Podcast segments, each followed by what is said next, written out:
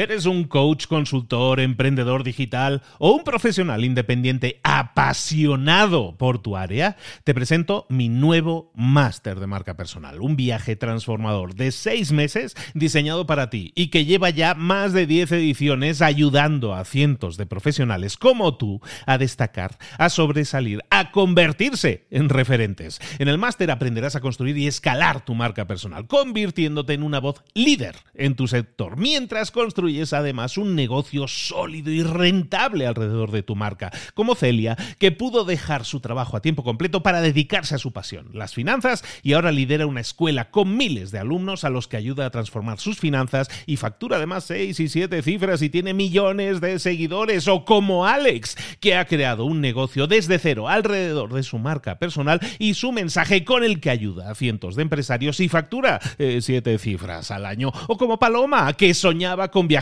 por el mundo y que ahora vive como nómada digital con cientos de miles de seguidores y más de 17.000 alumnos. Gracias al máster, su sueño pasó de ser una idea a una realidad rentable y reconocida. Este es el momento de que tú también dejes tu huella, de influir y de vivir por fin de tu pasión. Visita librosparaemprendedores.net barra marca y descubre muchas más historias de éxito de gente que confió en nuestro método. En junio comenzamos además la nueva generación y añadimos más novedades, más servicios y más soporte que nunca. Únete a la élite de profesionales que ya están cambiando sus vidas. ¿Estás listo? ¿Estás lista para desarrollar tu marca personal y ser nuestra próxima historia de éxito? Pues visita librosparaemprendedores.net barra marca y comencemos. Hola, hola, hoy es lunes, esto es Mentor 360. Hoy vamos a hablar de finanzas personales. Hablemos de dinerillo para empezar la semana. Abre los ojos. ¡Comenzamos!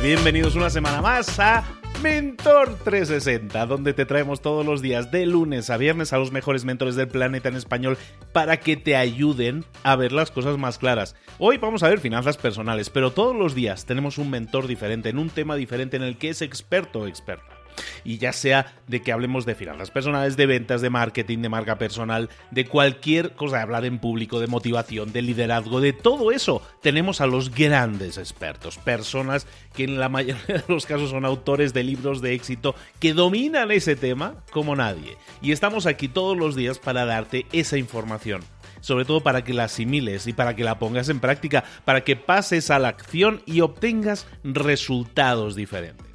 Aquí tienes las herramientas, úsalas, ponlas en práctica, ten resultados y siempre coméntalo en las redes sociales porque nos encanta recibir. Por cierto, los mentores, hay, una serie de mentores que reciben muchísimos mensajes. Muchísimos mensajes, no voy a decir cuáles, pero ellos lo saben muy bien. A todas esas personas que tú estás escuchando todos los días, les encanta recibir tu feedback, tu retroalimentación, tu mensaje, tu simplemente tu gracias hazlo. Contacta con ellos a través de las redes sociales, como vamos a hablar hoy con nuestra mentora de finanzas personales. Contáctala también por redes sociales y dile lo bien que te ha sentado el capítulo de hoy, cómo lo has sentido, cómo lo has puesto en práctica y los resultados o la inspiración que estás obteniendo. De eso se trata. Es lo único que te pedimos, un poco de retroalimentación para intentar cada día mejorar. Ahora sí, vámonos con esa mentora que te decíamos, nuestra mentora de finanzas personales.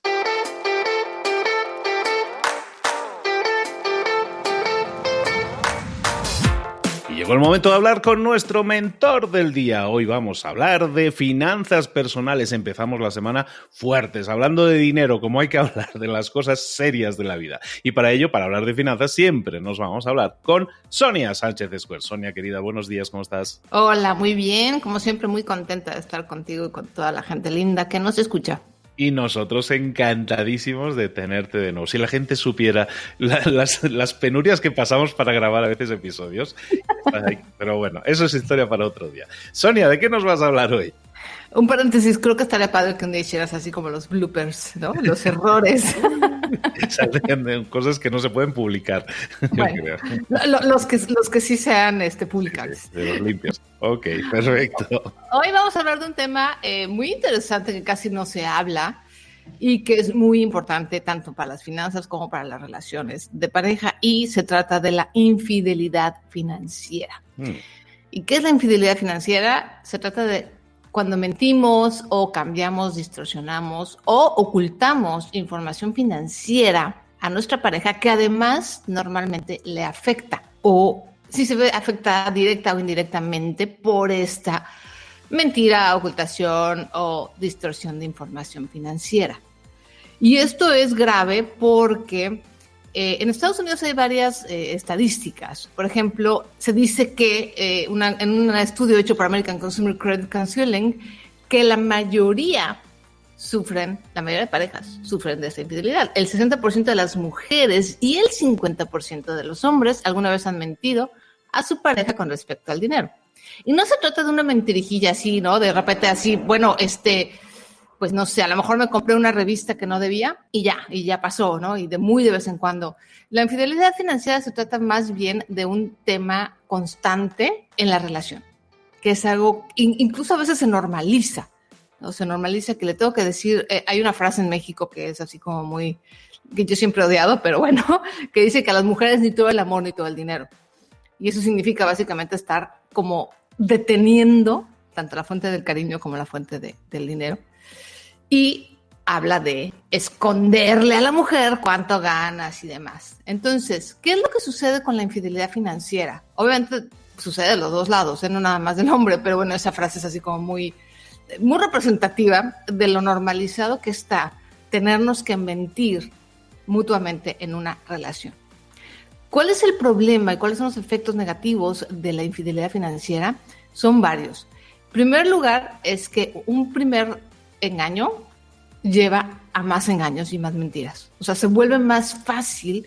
Si ya le mentí a mi pareja en esto, pues le miento en esto más, y en esto más, y en esto más. O sea, se vuelve muy sencillo, hace una cadena de mentiras grande.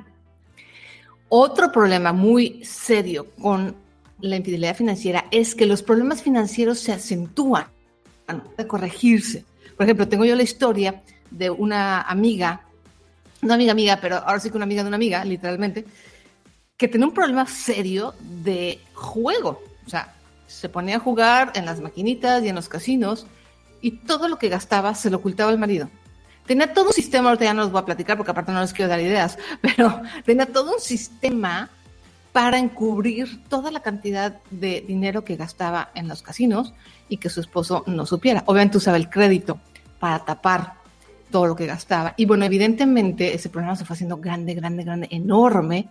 Y desafortunadamente, como era de esperarse, pues eso terminó en divorcio. Y bueno, es toda una historia que no voy a contar ahorita, pero es un ejemplo de cómo empezamos, esta mujer empezó a vender de poquito, ¿no? O sea, ay, pues un juego por acá y perdí tres pesitos y cuatro pesitos y entonces no le decía nada y obviamente se le hizo fácil. Y no se corrigió el problema.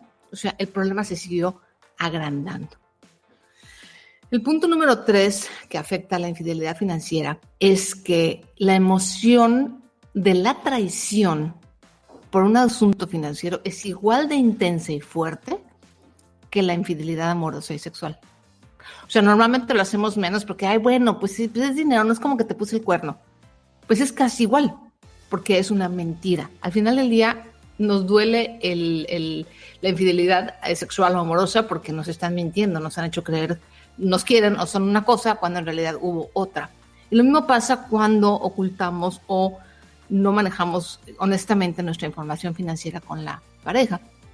Y bueno, obviamente afecta mucho la relación emocional, la confianza y, en lo que tiene que estar basado una relación de pareja. Entonces, esas son las consecuencias de las mentiras en relación al dinero. No lo hagan menos, chicos, de verdad, porque digo, de vez en cuando una mentira blanca, bueno, ¿no? O sea, no, no se puede ser completamente honesto el 100% del tiempo, pero vaya, lo importante es estar pendientes de qué nivel de honestidad tenemos con nuestra pareja en relación al dinero y tratar de mejorarlo.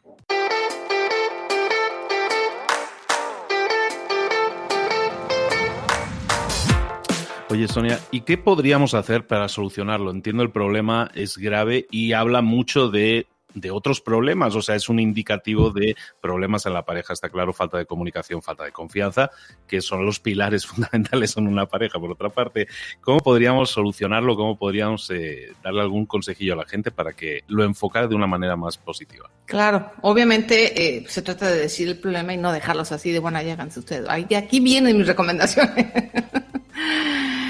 Punto número uno. Y esto yo creo que nos lo debemos así como tatuar en algún lado o ponerlo así en un, un post-it, un lugar donde lo veamos muy seguido. El dinero es tan importante como el sexo en una pareja. Por lo tanto, se tienen que hablar de las dos cosas. Curiosamente, es de las dos cosas que menos hablamos en la pareja. Entonces, hay como una correlación ahí de que mientras menos hablamos de algo tan importante, más importante se vuelve y más complicado el tema. A veces la gente dice, no, Sonia, es que es muy complicado hablar de dinero con la pareja. No, es, se ha vuelto complicado porque no lo hacemos. Conforme lo vamos practicando, conforme lo vamos haciendo, se va haciendo más sencillo. Punto número dos, y este ha sido como el secreto, el secreto que nos ha ayudado, por lo menos a mi esposo y a mí, establecer acuerdos. O sea, siéntense, no nada más se trata de hablar del tema, se trata de establecer acuerdos. Obviamente esto aplica para todo, ¿eh? no nada más para las finanzas, pero bueno, financieramente siéntense a platicar, bueno, quién va a pagar qué, quién se va a hacer responsable de qué, quién va a tomar las decisiones grandes, o por ejemplo, cuando eh, son novios y todavía no viven eh, juntos, me, me, han preguntado mucho, bueno, ¿cómo manejamos, por ejemplo, un viaje juntos? Son novios, cada quien vive en su casa, pero de repente quieren hacer un viaje juntos y no saben cuántos problemas hay de pronto en el noviazgo cuando hacen estos viajes juntos porque no se habló de quién va a pagar qué. Entonces la mujer asume que el hombre X y el hombre asume que la mujer X y entonces se asumen, asumen, asumen, pero no hablan. Entonces sentarnos y decir, a ver, tú pagas esto, yo pagas esto, qué es importante para ti, qué deudas tienes, qué deudas tengo, qué compromisos financieros tienes, qué compromisos financieros tengo. Y decir, bueno, tú vas a hacer esto, yo voy a hacer esto, eh, yo voy a mejorar en esto, tú vas a mejorar en esto, etcétera. Entonces, es el paso uno en relación a los acuerdos.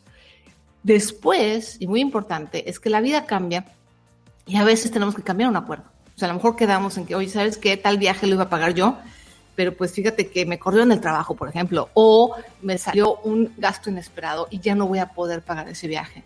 Entonces, en lugar de hacerte pato, que es lo que normalmente hacemos, y así como que nos hacemos como que la Virgen nos habla y nos hacemos pato, te sientas con tu pareja y dile, oye, ¿te acuerdas que quedamos en este acuerdo que yo iba a pagar esto? ¿Sabes qué? Pues fíjate que no voy a poder porque pasó esto y el otro, entonces, y se hace un nuevo acuerdo. Es decir, cuando tengamos que cambiar algo que acordamos previamente, lo hablamos y hacemos un nuevo acuerdo.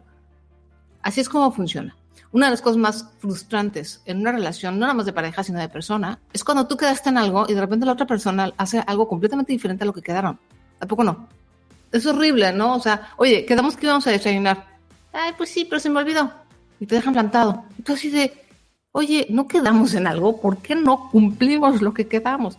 Bueno, es cierto, te digo, la vida pasa, pero entonces es importante echar una llamada y decir, oye, sabes que tengo que cambiar de planes, oye, tengo que reajustar el acuerdo. Y no sabes, Luis, de verdad, este pequeño detalle ha sido fundamental en la felicidad de nuestra relación.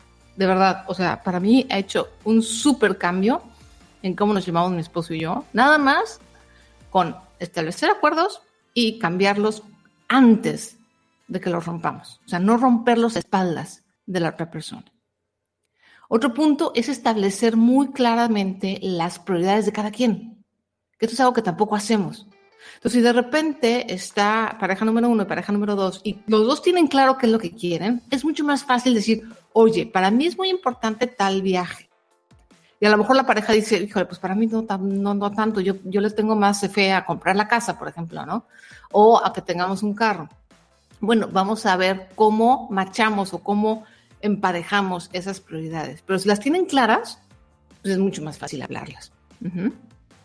Otra cosa, sobre todo cuando ya están viviendo juntos, es hacer un presupuesto entre los dos.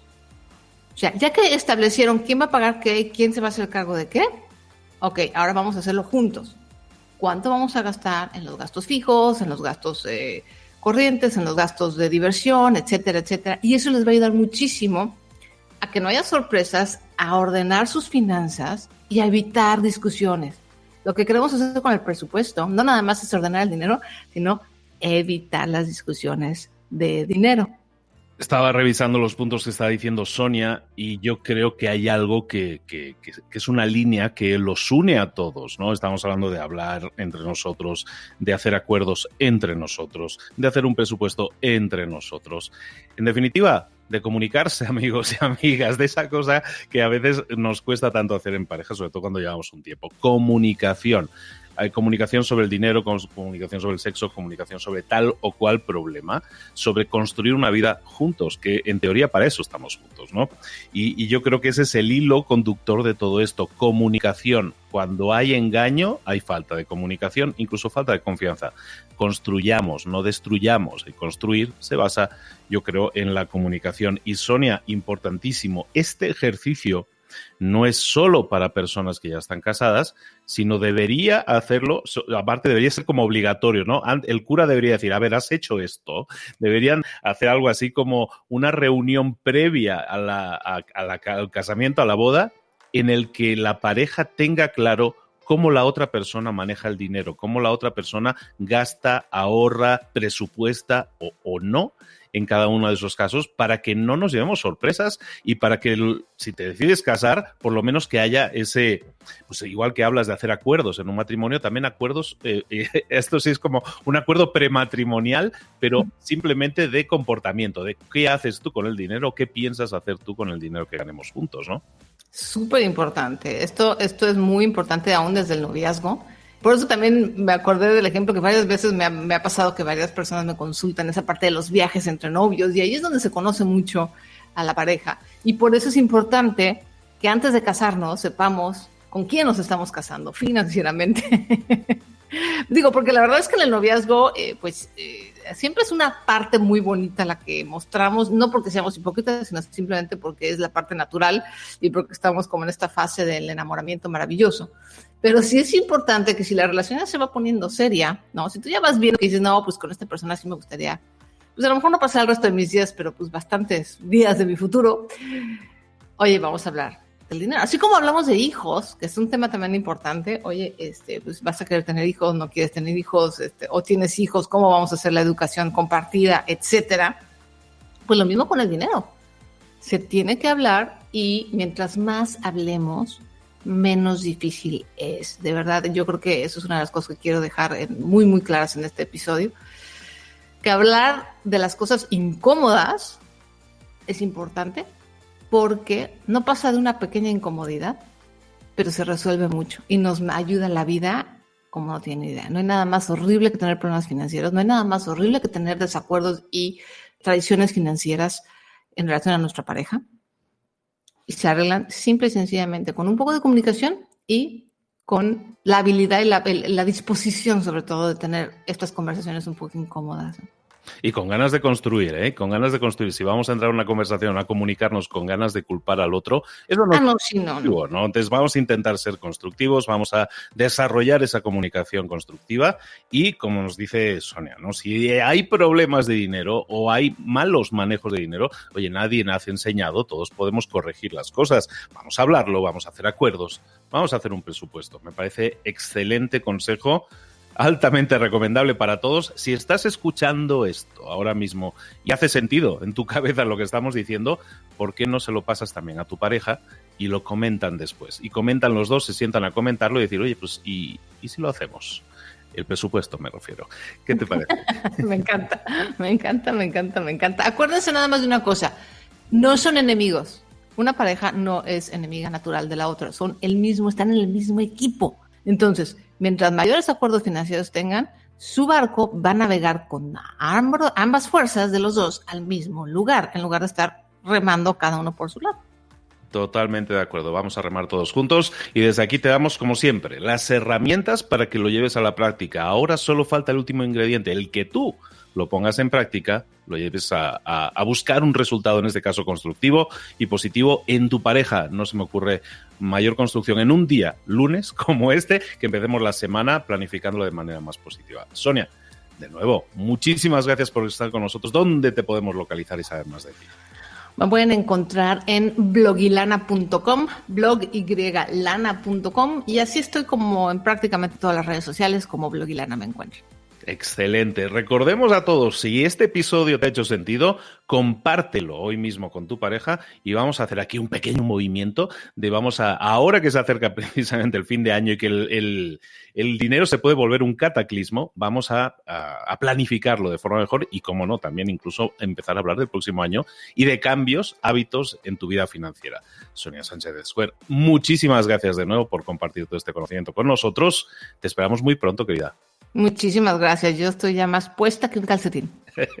Nos vemos muy pronto. Chao.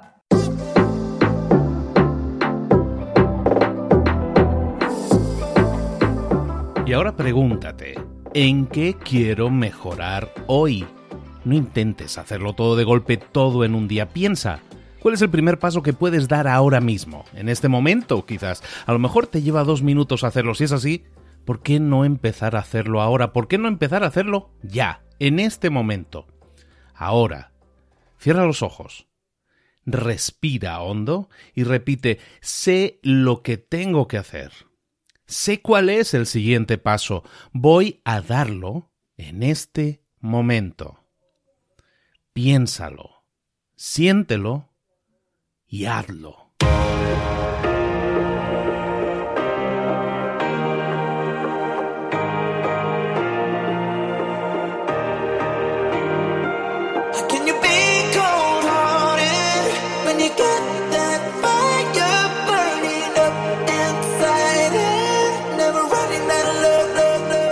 Muchas cosas de las que hemos visto hoy ya las sabes. La mayoría del conocimiento que compartimos aquí ya lo sabes. Sabemos lo que tenemos que hacer, sabemos lo que tenemos que evitar, lo que no tenemos que hacer, todo eso ya lo sabes. El único problema es que no lo ponemos en práctica, no pasamos a la acción y es ahí donde te necesito a ti y a tu compromiso. Si una sola de las ideas que hemos comentado hoy resuena en ti, te llama a ponerla en práctica, entonces define el paso más pequeño posible, el gesto más mínimo y hazlo ahora mismo.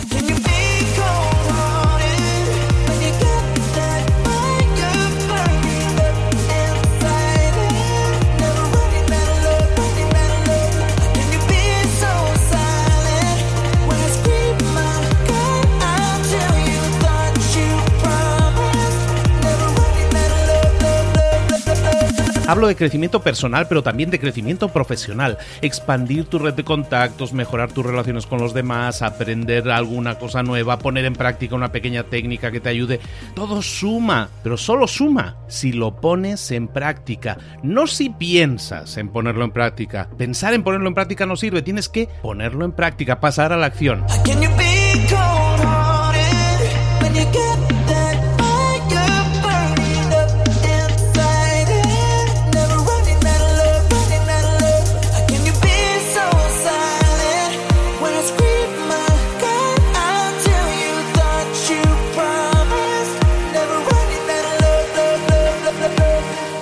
Acuérdate de este ingrediente secreto también. El ingrediente secreto es la actitud. Tu actitud. Tu actitud transmite. Si sales a la calle con ganas, la gente lo va a notar. Si sales a la calle sin ganas, la gente también lo va a notar. El mundo está ahí fuera, te está esperando, por lo tanto sal ahí fuera, sal a la calle y sal con ganas, sal con actitud. No esperes a mañana, ya sabes lo que tienes que hacer y ya sabes que lo puedes hacer hoy. No veas pasar la vida, vive la vida. Tienes las mismas 24 horas que tienen los demás, haz que valgan la pena. Entrega en estas próximas 24 horas tu mejor versión.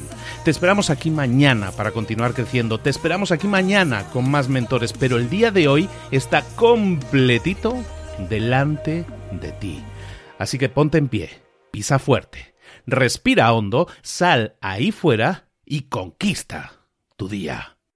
¿Eres un coach, consultor, emprendedor digital o un profesional independiente apasionado por tu área? Te presento mi nuevo máster de marca personal, un viaje transformador de seis meses diseñado para ti y que lleva ya más de 10 ediciones ayudando a cientos de profesionales como tú a destacar, a sobresalir, a convertirse en referentes. En el máster aprenderás a construir y escalar tu marca personal, convirtiéndote en una voz líder en tu sector, mientras construyes construyes además un negocio sólido y rentable alrededor de tu marca, como Celia, que pudo dejar su trabajo a tiempo completo para dedicarse a su pasión, las finanzas, y ahora lidera una escuela con miles de alumnos a los que ayuda a transformar sus finanzas y factura además 6 y 7 cifras y tiene millones de seguidores, o como Alex, que ha creado un negocio desde cero alrededor de su marca personal y su mensaje con el que ayuda a cientos de empresarios y factura 7 eh, cifras al año, o como Paloma, que soñaba con viajar por el mundo y que ahora vive como nómada digital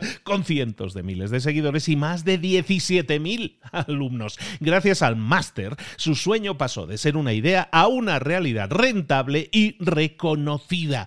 Este es el momento de que tú también dejes tu huella, de influir y de vivir por fin de tu pasión. Visita librosparaemprendedores.net barra marca y descubre muchas más historias de éxito de gente que confió en nuestro método. En junio comenzamos además la nueva generación y añadimos más novedades, más servicios y más soporte que nunca.